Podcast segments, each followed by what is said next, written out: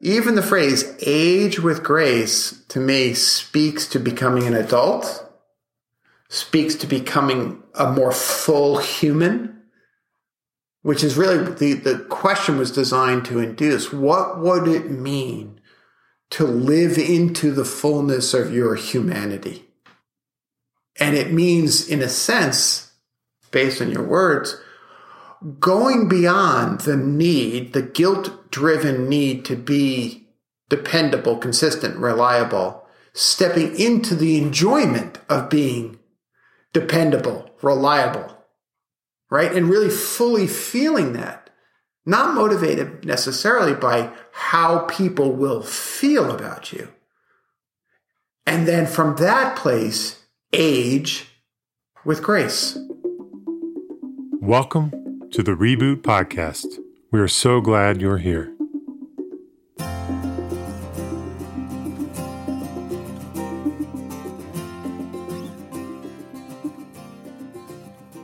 Welcome to the Reboot Podcast. I'm Dan Putt. I had a conversation with a client recently where he lamented about the struggles with his bursting at the seams inbox. What's most important? I asked him. Well, today actually, I felt like I did exactly what I'm supposed to do as a CEO. And yet I feel awful because I didn't have time to touch my inbox. And I have so many people that are waiting for me to get back to them. And what's so important about getting back to them? I asked him again.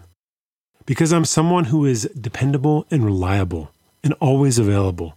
I cannot leave people waiting for a response, he said. So again, I asked, So what's most important? Take a look at your last week Think about the moments where you have felt some sort of guilt guilt about your inbox, guilt about your schedule, guilt about anything really.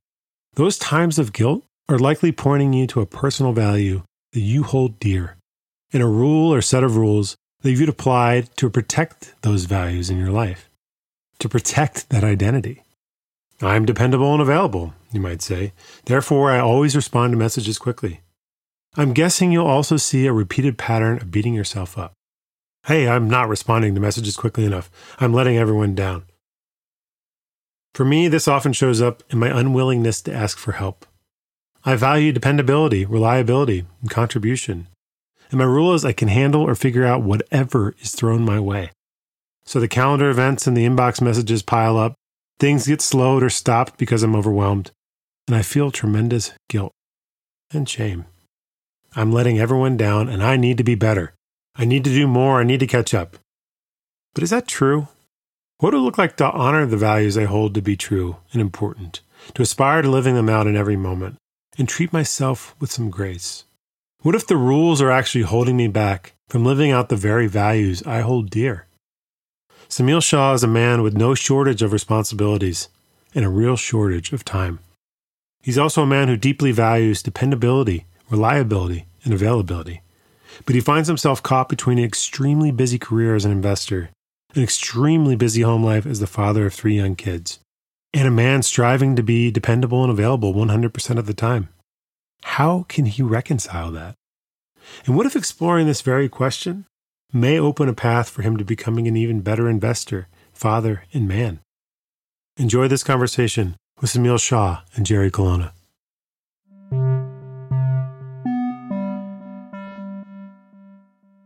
I wish I could tell anybody who's like in that place of they're stuck and they're yeah. tired and they're scared and they're lonely and you could name a thousand other emotions or feelings like i just wish that i could tell them that there is a way to see mm-hmm. yourself through that and yes mm-hmm. you have to walk through it and do the work and there is something there for you that will bring you the most amazing life that you've ever had. Are you in the midst of a major life change and feeling alone in the quagmire of feelings? Are you longing for more meaning in your personal or professional life? Or are you already in the midst of the turmoil and excitement of a business or role transition? The Reboot Quest is a truly one of a kind experience to support startup CEOs, founders, and leaders who are confronted with personal and professional questions that simply won't go away. This September 6th through 14th, join Reboot Guides Jim Marsden and Jade Shear for a one of a kind nine day adventure in Wolf Creek, Montana. You'll return with the more authentic self emerging, seeing more clearly your work to be done in the world. To learn more and apply for the Reboot Quest, go to reboot.io slash quest. Hey, Semil, how are you? It's good to hey, see Jerry. you again. Good to see you. Yeah. So, um, thanks for coming back on the show. And, and, you know, before we plunge in, why don't you just take a moment and introduce yourself? Sure. My name is Semil Shah. Uh, in a work context, I, I, run a small fund called Haystack. I live in Menlo Park uh, and have three little kids, which you, you may hear one of them in the background. Mm-hmm. So you're a dad as, and and uh, as well as a as an investor. Son, husband, dad of three. Yeah. Very yeah. very fortunate. Yeah. Yeah. Well, thank you for coming back on the show, and and um, thanks too for opening up both in the last episode and really just um, allowing yourself to to come on and and just have a conversation. And and so you know the the core question I think I would ask you is what would be helpful to have a conversation about for you. I think there there are two areas to explore, and you and I have talked about them a little bit. Um, probably unrelated. So one would just be around this idea of you could call it analytically calendar management, but in real conversation is kind of flaking in and out of meetings and all the all this the stress and sort of coordination that comes from taking lots of meetings and kind of moving around. And then the second topic would be more around the kind of anchoring effects of how how you're judged in the business and how you try to prove um, to other people when other people may have doubts um, that you may know what you're doing. Um, and then the the reality of that, which is, I think a lot of people don't don't know what they're doing and and people don't want to hear that. Well, that's that sounds wonderful. I think we can have a, a, really fun conversation about that. Tell me about this quote flaking out. What does that mean to you? Um, the way I was raised, which I you know I I think um, there's some good elements and some cost to it, which is you know you show up early, you show up five minutes early. Um, if you say you're going to show up somewhere, you show up somewhere you stick to your commitment if, if you're going to meet a friend or a colleague or whatever. And I think that's how I was trained and raised. And I think there's a lot of good in that. In the venture world and in the Bay Area where it's so dynamic and you can meet all these great people and you have to build your network and blah, blah, blah, you can really shift. There's a lot of pressure on your schedule. And one of the things that bothers me is there's many cases in which, especially this year, I had to just um, say to people, no, I can't meet, or no, I have to push this off and push this off. And um, it it definitely, I wish I had the personality where I could just roll off my my shoulders, but like I felt like it c- carried a little bit of, I guess you could call it a little bit of guilt. Um, guilt yeah. and any anxiety? No, I don't think anxiety. It just was more like, hey, I want to be known as dependable to my friends and available and willing to meet and not, you know, quote, too important or quote, too busy enough to meet. But there was just like, I was really crunched for time this year. And so I felt like, oh, I don't want to let other people down or think that I'm inaccessible. Or I had a few friends tell me, like, oh, hey, I haven't, you know, reached out to you to catch up because I know you're so busy. Um, so, yeah, that part, I don't want to say anxiety, but just more guilt guilt. All right. So let's just hang out there for a moment. Mm-hmm. And as you may recall from the first conversation, I make people slow down. Yep. And feel uh, those feelings that are a little bit hard that we sometimes want to intellectualize our way past. Right. And if I remember correctly, because I'm remembering some of the email dialogue, I, I said something to you regarding being flaky uh, that stuck with you. What did I say?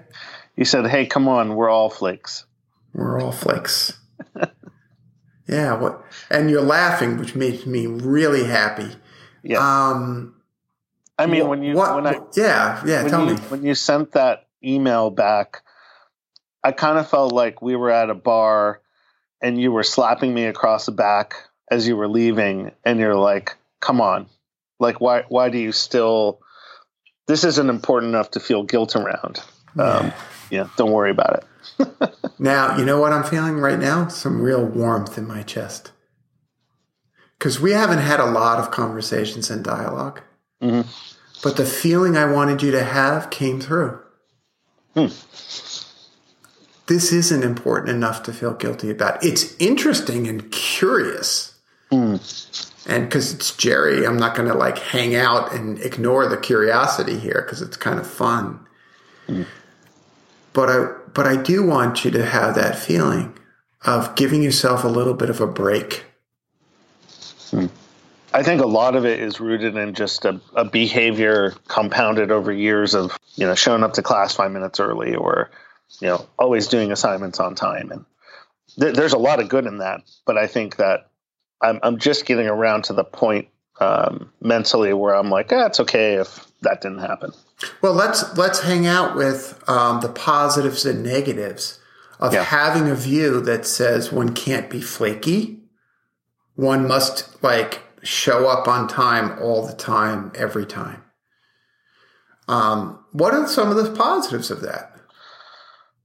And I should be clear. I think the positives outweigh the negatives. Sure. Overall, overall, but I think that people will will see you as being dependable. You can manage your time and expectations with other people.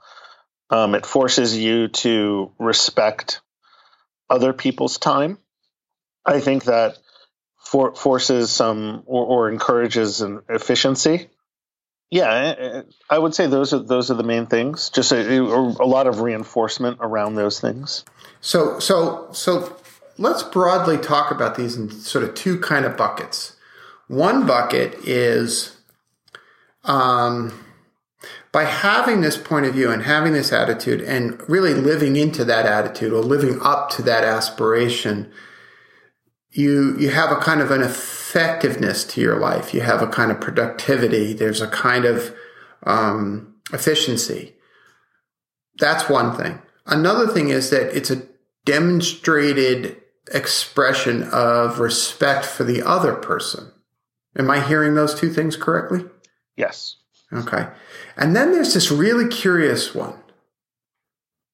People will see you as dependable. Mm-hmm hold that point of view. How important is it for you to be seen as dependable? Uh, good, good scalpel incision, Jerry. Uh, it's very important to me. Why? Um, uh, it, it's important because that I, I guess I take pride in that. I take pride in if someone reaches out to me, that I'll at least get back to them in some form. Um, in that it's how I wish a lot of people w- would interact in general.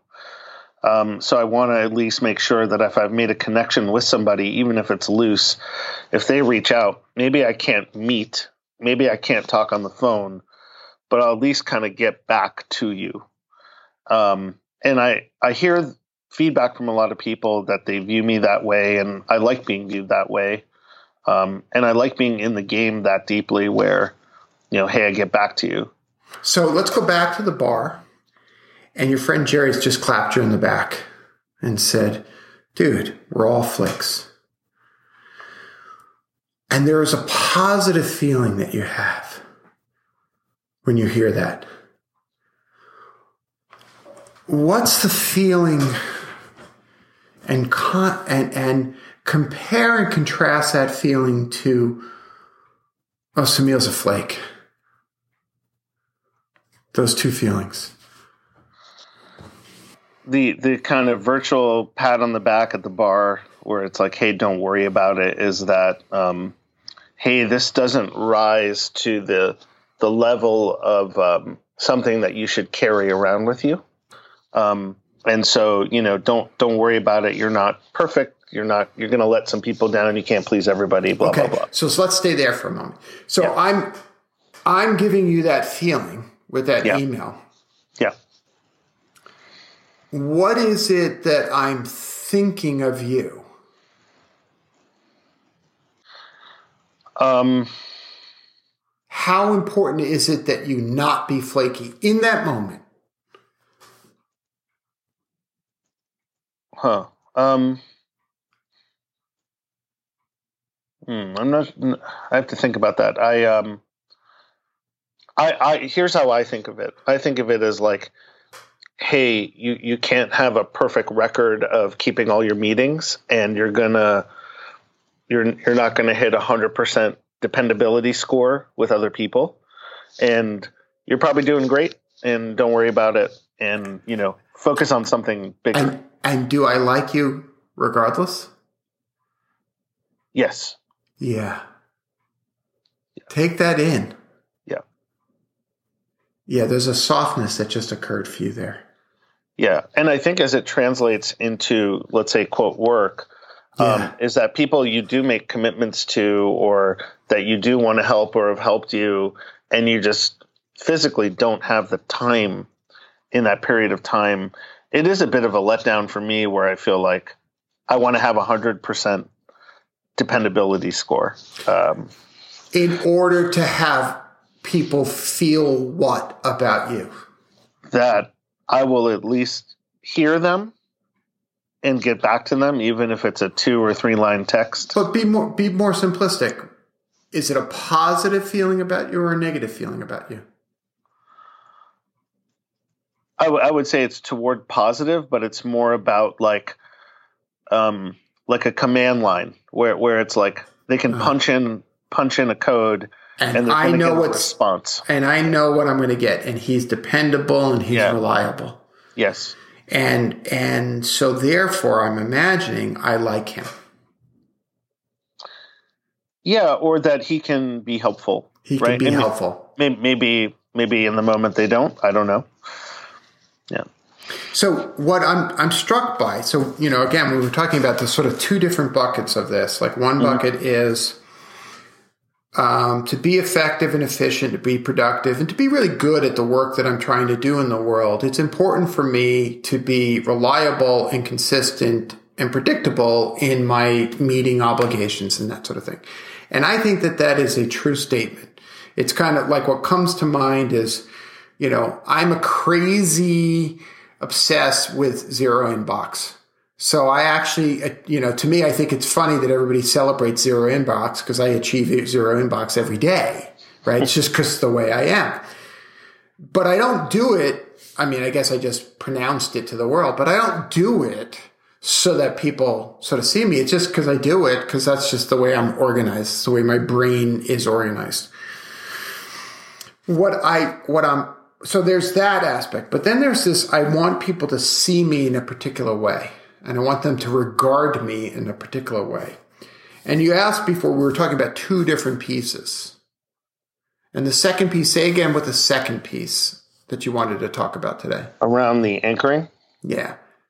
Yeah, so I think um, the context here is, um, I, I, you know, having now little less than five years of investment experience, uh, it's it's still hard to know what the shape of the results are going to be, and so in in lieu of that, as you're trying to advance your career, um, people are going to question and, and look at you know que- question your your choices over that time and look at proxies um, for, for trying to figure out the shape of the result. And I think that um, something we talked about that I that I heard in re-listening to the first podcast um, was this element of um, a desire to be uh, seen as or perceived of or thought of as being, let's say, not great, but at least good at this. And how how do you get contorted into uh, trying to prove that to a lot of people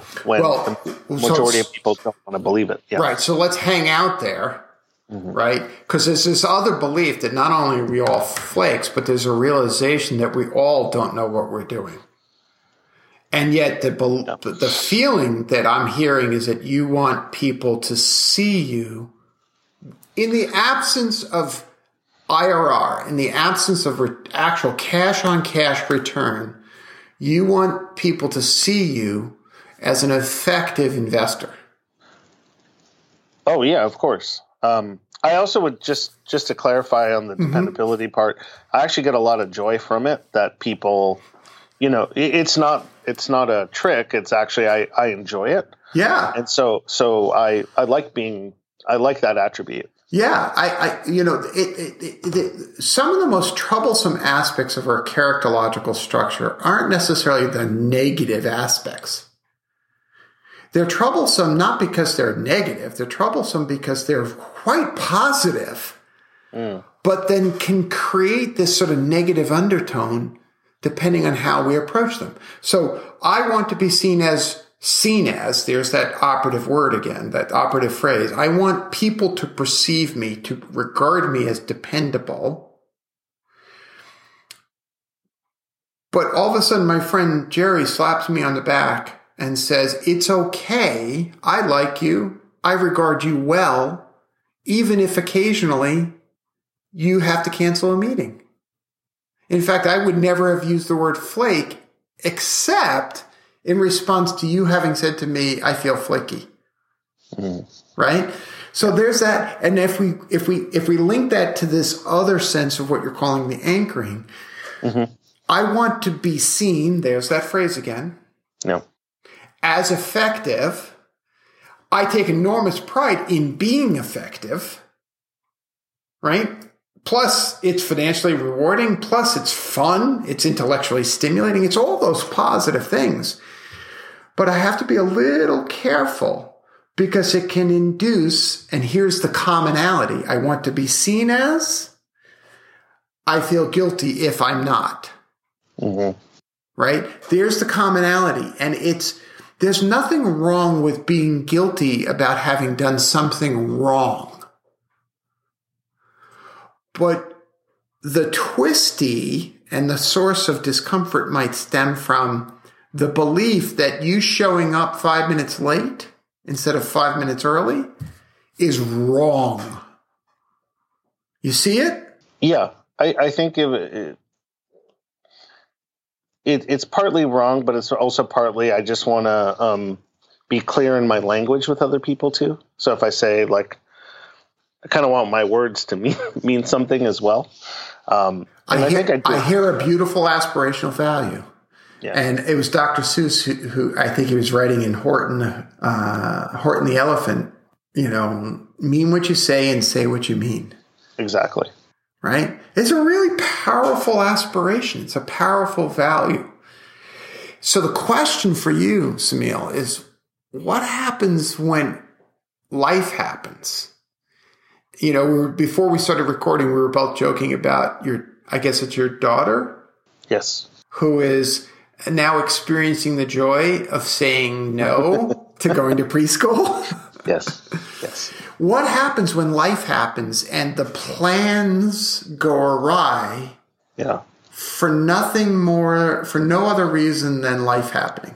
So this this is a good question. So a couple of things tactically I did around this. So one is I just kind of set a schedule with someone to help me manage it, and I blocked out um, specific things, especially around the morning, since these occurrences happen. So I just kind of stopped that uh, to begin with, and then um, you know what what ends up happening with young kids, and uh, I'm really actually I feel great about this. Um, you know, we had our nanny was very sick for a while, or one, something happened where my wife couldn't go to work, and you know you have these blips in the schedule where when you have young kids, your schedule just gets completely crushed. Say that again. Um, your schedule will just get crushed when right? you have and and it's like at a moment's notice your schedule is like completely right. awry and, and what, what ends up happening is that even the last couple of weeks, I've had to cancel a ton of meetings, and I just kind of say like, you know, hey, so and so is out, and this, and people really like.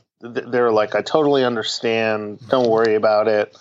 Um, so that makes me feel good too, because I think a lot of people were like, "Oh, I hope she's feeling better. I hope things work yeah. out." And so, as long as I get back to people and kind of say, "Hey, got to cancel because of X," I feel like an obligation to do that. Um, well, but I don't, I don't mind that. Yeah, it, it, it sounds beautiful.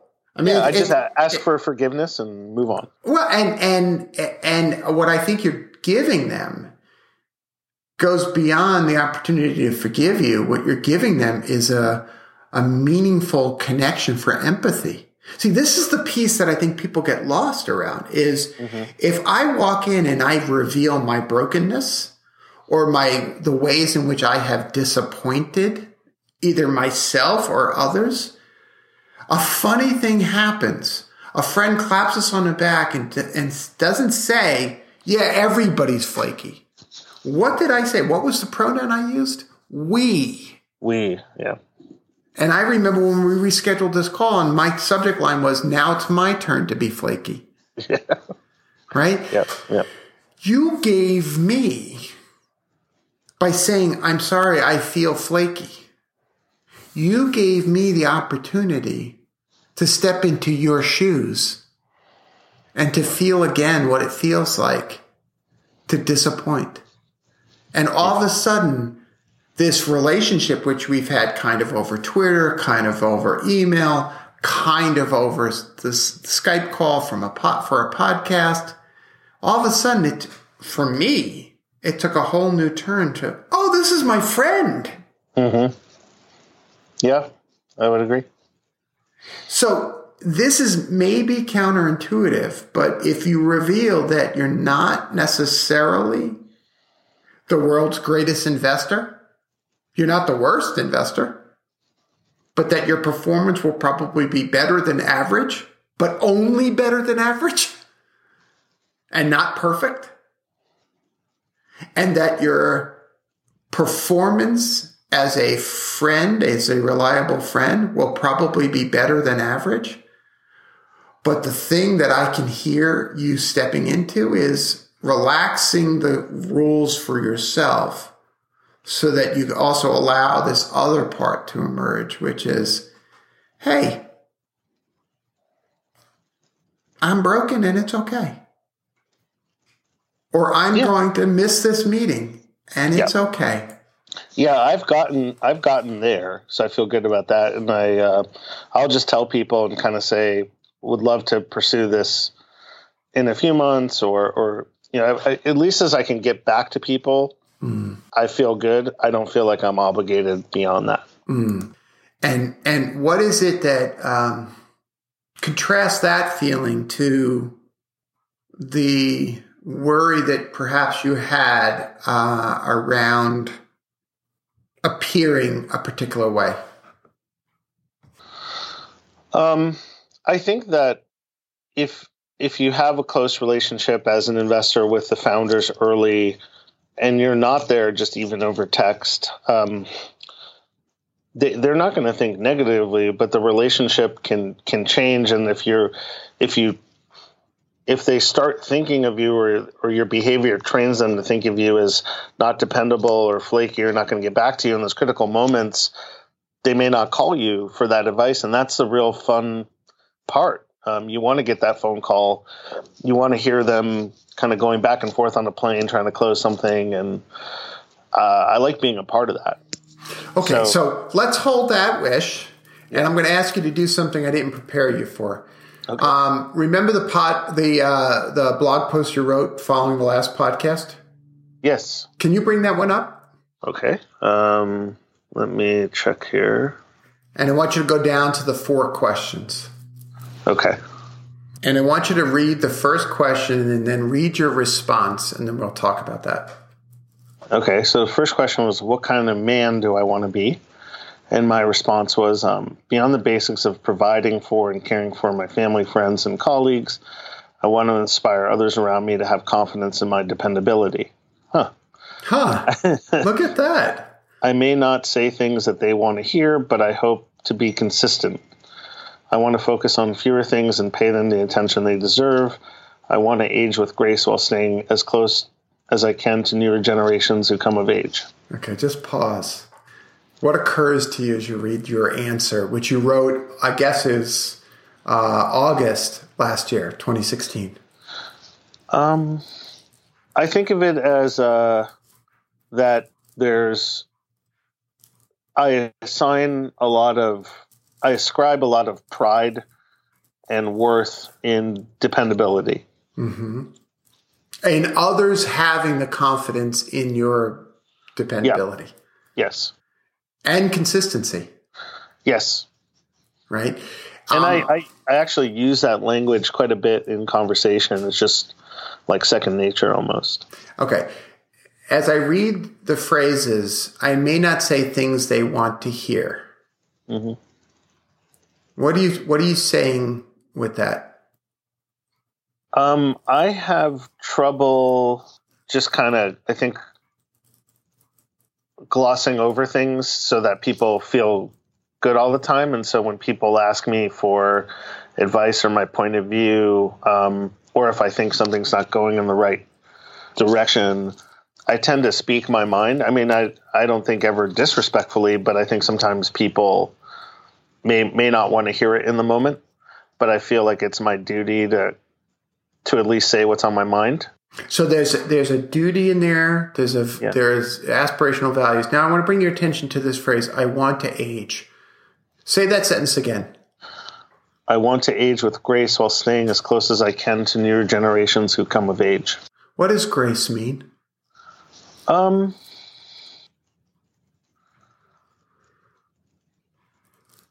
I think I think uh, grace. Uh, uh, one one way I would describe it as um,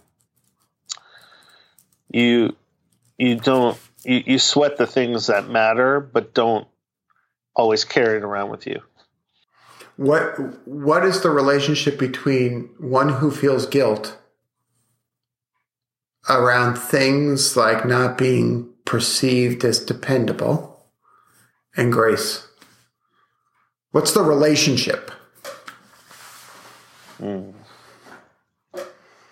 How does someone who is aging with grace respond to those feelings?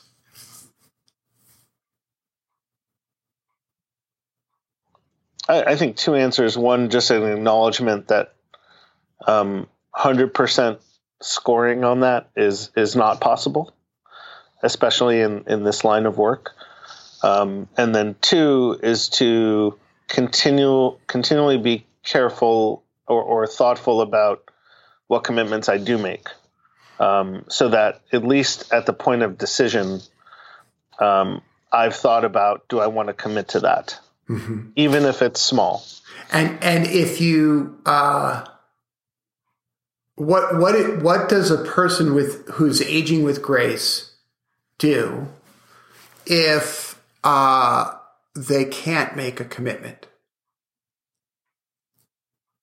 I think they they say that. They say, hmm. you know, and and I say this to a lot of uh, entrepreneurs or investors who send over opportunities. You know this this looks great or you're doing everything right and i can't i don't feel conviction in in this arena because of this and it could be because i don't know this arena. Um, and that i want to be a friend on the sidelines cheering and that i it's not something I've gotten conviction and or, or feel strongly about getting involved in right now. And and most people take that great. Yeah, it sounds beautiful. Can you give a word or two as an adjective that would describe that behavior?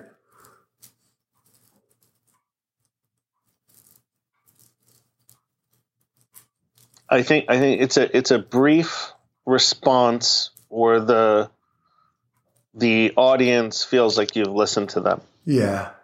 To convey to them the sense of that you've listened Yes. Right. So words that occur to me are humility.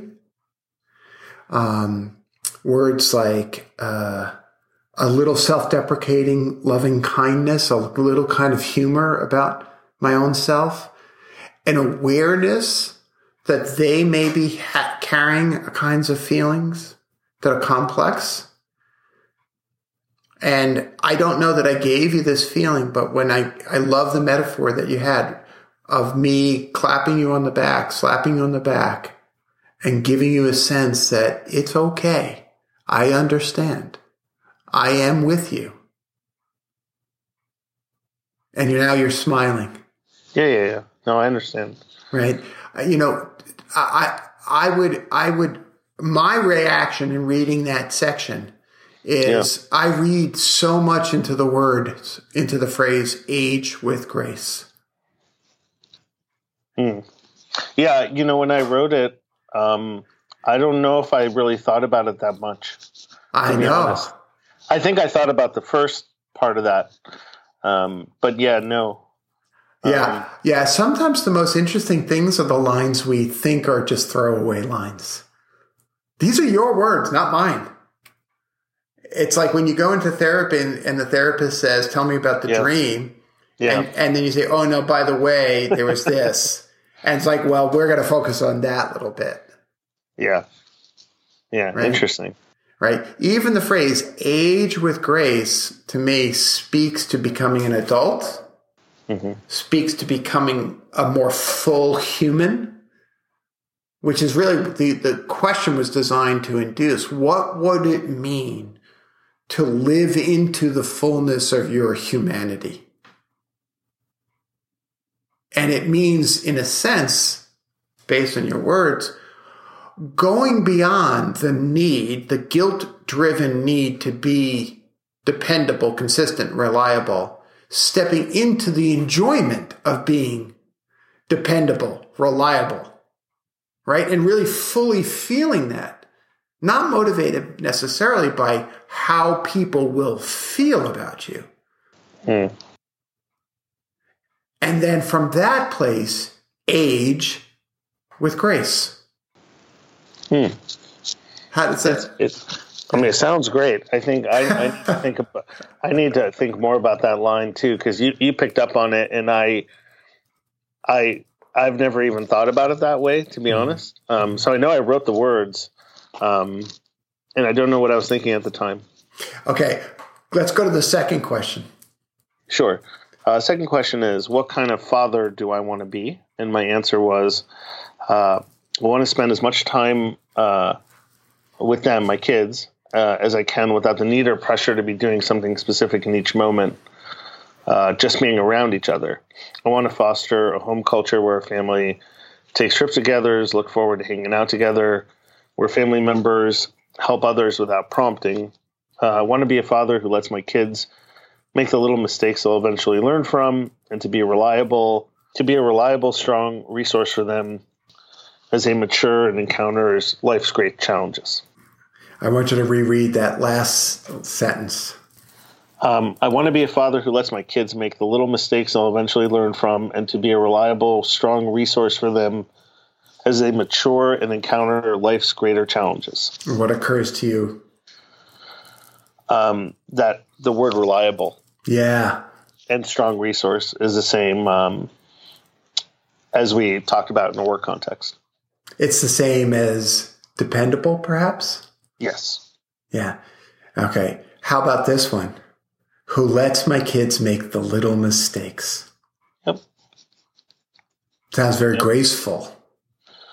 Yes. I mean, uh, aspirational. Yeah. Uh, but yes, and there, there's definitely a very clear work context to that in in the relationship with founders as well. Say more. Um, so one of the things that I do tactically with the founders that I do partner with is as they go on to think about raising uh, large institutional capital.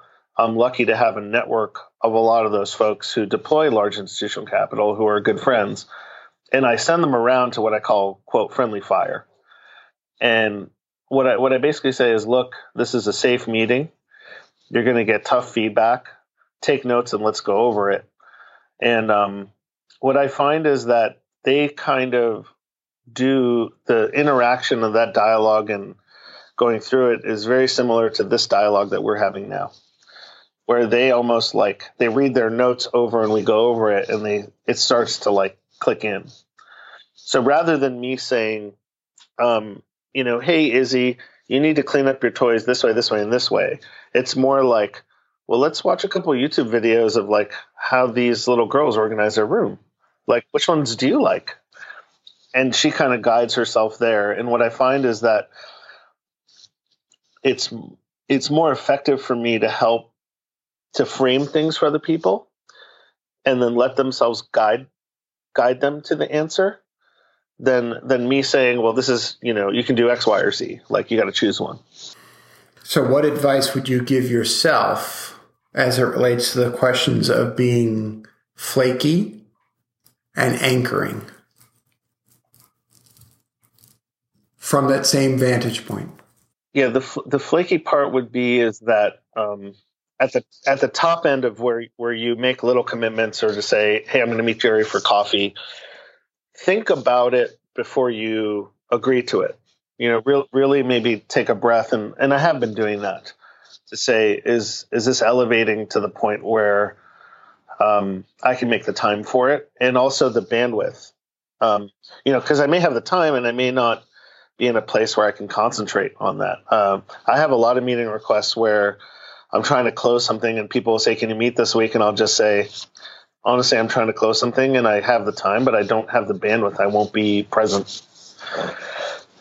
On the anchoring piece, um, you know, that, that, that is almost like a whole separate podcast around um, like prove, proving that you may be a you know, better than average investor. I think what, what I find in a lot of like uh, people correct me or, or sort of like help me not go, tilt too far in this direction. But uh, I kind of feel like a lot of the hoops you have to jump through to convince people that you could be a systematically good investor, they don't really want to hear the truth of it. And the truth is so raw and and so simple. Um, and, and you know, I'll, I'll say to people at the bar, you know, my friends at the bar, and they'll be like, "Oh, totally," but don't don't don't say that. and it's it's hard not to say that sometimes when people ask all these analytical questions about how did you know this? And how did you know that? And um, truth is you just kind of have a you know intuition about something and trust it. Sounds like good fatherly advice to someone who is struggling to establish themselves as the man they want to be, the investor so, they want to be. So, what I've thought about in investment context and where I've reached a point of zen is that what can I control and what can I control? I, I can control the generation of flow of people that come into my orbit, um, that people want to introduce me to, that people reach out to me, and so on. And I can control to a degree when I want to lean in and partner with somebody or commit to somebody to helping them. Um, and after that, after the point of generation and and sort of selection and decision, um, there I've just made a commitment, and a lot of the future is out of my hands. Um, and so I've I've really focused on the selection piece of when I'm meeting somebody, trying to think as deeply and quickly as possible. Do I want to work with this person? Um, and and can I be can I be help, helpful in a tactical sense as well, right? Um, and, and and letting and letting all the drama around around everything sort of focus on that point, and then letting go. Mm-hmm. What's the graceful parenting way to be with the parts of you that struggle with this? Yeah, this I learned from from Maples. Um, Mike Maples. Mike Maples, yeah, where he said it's, um, and I believe this very deeply. It's not a deal flow business; it's a people flow business. Mm-hmm.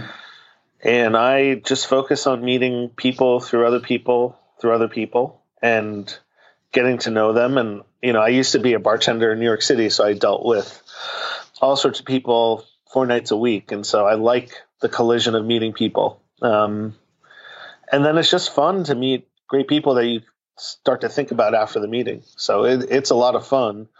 Um, not going to get it right all the time, but I try to at least let my decisions be at least 51% intuitive versus analytical.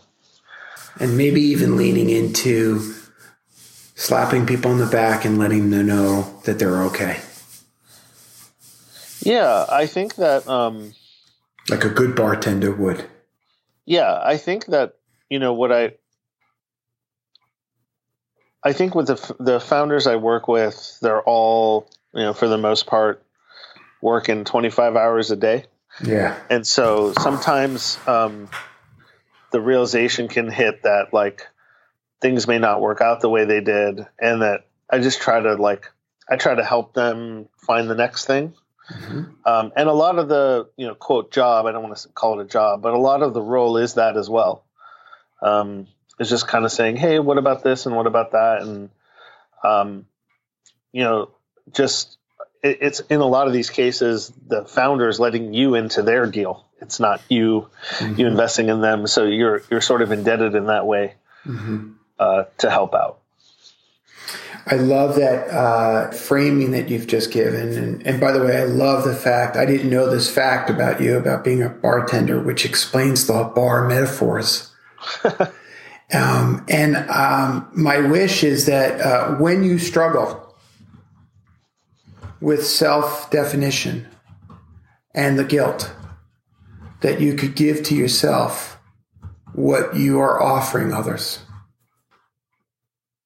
I think that if you do that, what I have learned over my life, and I'll speak as the elder brother whose three children are adults, when I have given that to myself, I counterintuitively have given it to my children. Hmm. So rather than telling them they should forgive themselves the little mistakes, when I have forgiven myself the little mistakes, I have modeled for them forgiving themselves little mistakes. Yeah. Yeah, I was going to say it's a it's a modeling. It's a modeling. Yeah. And we do that as good investors. We do that as good consiglieres. Right? That beautiful Italian word for counselor. The consigliere. Right? To be there with grace, dignity, means modeling it for ourselves. Yeah, so we're a flake. Yeah, so we all, we kind of are all making it up as we go along. We're all just taking in the data day by day. Or I can beat myself up forever. Or I can let it go. Does this resonate? Yeah, and I, I feel like for the mo- most part, I feel good that I'm I'm there mm-hmm. that I've I've done enough of the biz, quote business now where I know that a lot of the decisions are random mm-hmm. and that um, you just you know it's a luxury to be able to pick people that you want to work with mm-hmm. and so it there's just a lot of good fortune in that and it's non-monetary fortune yeah um, and so I just I'm I'm happy about that yeah amen brother well, I want to thank you for this conversation. It's it's really been a blast, and and you know to be able to go back and revisit, um, I think was really powerful. Um, yeah, and I want to thank you for the openness with which you approached the whole conversation. Yeah, thanks. I don't think I would have read it the same way unless you were kind of over my shoulder uh-huh. uh, reading it because I, I kind of go go over the words pretty quickly. Yeah, well, that's all right. One of the things Jerry does is he makes people slow down. yeah. So it was a blast, my friend. Thank you very, very much. Thank you so much, Jerry.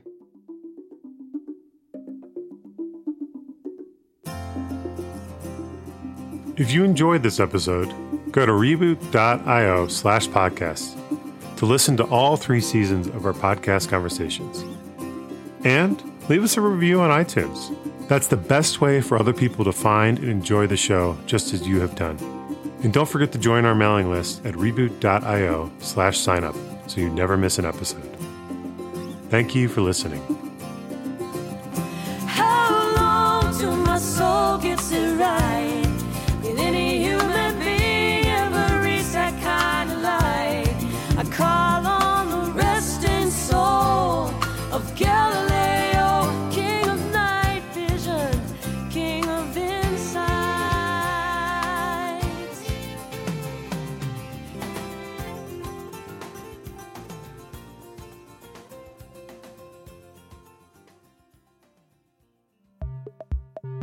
Now, a critical mistake that entrepreneurs make is not thinking about their board of directors early enough.